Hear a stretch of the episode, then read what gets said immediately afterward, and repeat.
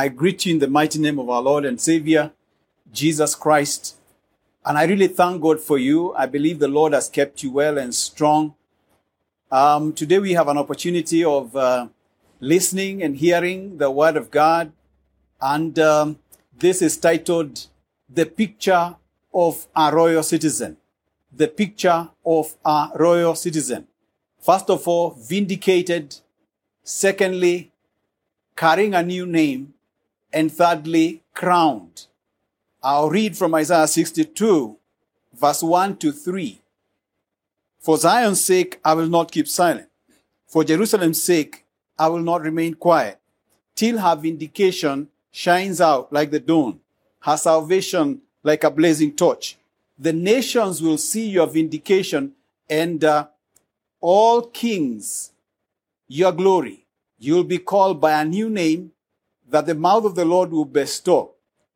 You will be a crown of splendor in the Lord's hand, and a royal diadem in the hand of your God. The picture of a royal citizen. It's just a wonderful picture. First of all, vindicated. That means the garments that were dirty have been removed and new garments have been placed. Every charge brought against the royal citizen has actually been lifted by the blood of Jesus Christ. Zechariah chapter 3 from verse 3. Now Joshua was dressed in filthy clothes as he stood before the angel. The angel said to those who were standing before him, Take off his filthy clothes. Then he said to Joshua, See, I have taken away your sin, and I will put fine garments on you. Then um, I said in verse 5, Put a clean turban on his head. So they put a clean turban on his head and clothed him, while the angel of the Lord stood by. That is amazing. It happened to Joshua, and it's something that happens to anyone who comes to God for vindication, and every royal citizen. The picture, uh, the, your picture is one of vindication. The royal, the, the filthy garments have been removed, and you are wearing new, clean, royal clothing. Celebrate that fact as a royal citizen. But secondly, a new name. A new name. In verse 2, the nations will see your vindication and all kings your glory. You will be called by a new name that the mouth of the Lord will bestow. The royal citizen has a new name.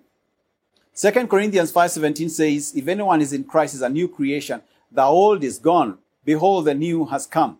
You have a new name the son and daughter of the King of Kings and the Lord of Lords.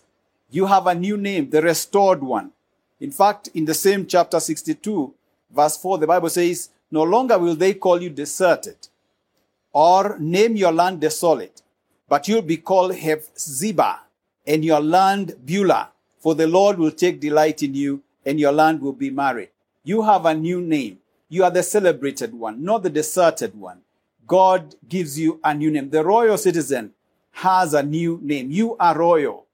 But finally, crowned. In the same scripture, uh, chapter, uh, chapter 62 of Isaiah, verse 3, you will be a crown of splendor in the Lord's hand, a royal diadem in the hand of your God. This is so beautiful. You know, a crown of splendor. A crown of splendor. That's what God is saying. And uh, in the hand of the Lord no matter how you may f- be feeling right now, I want you to know when you are a royal citizen, you are a crown in the hands of God. God has put a crown on you and you are a crown in his hand. That's a very, very special mark of kingship and royalty and not just any crown. The crown of the King of Kings and the Lord of Lords. Can you imagine you have a crown, but also God has put you on his head as his crown. It's a very special place. And this is the picture of every royal citizen. Number one, vindicated. Number two, having a new name. And number three, called a crown of splendor in the Lord's hand. God bless you as you reflect on those scriptures and as you declare them regarding your life. You are a royal citizen and you're blessed in Jesus' name. Amen.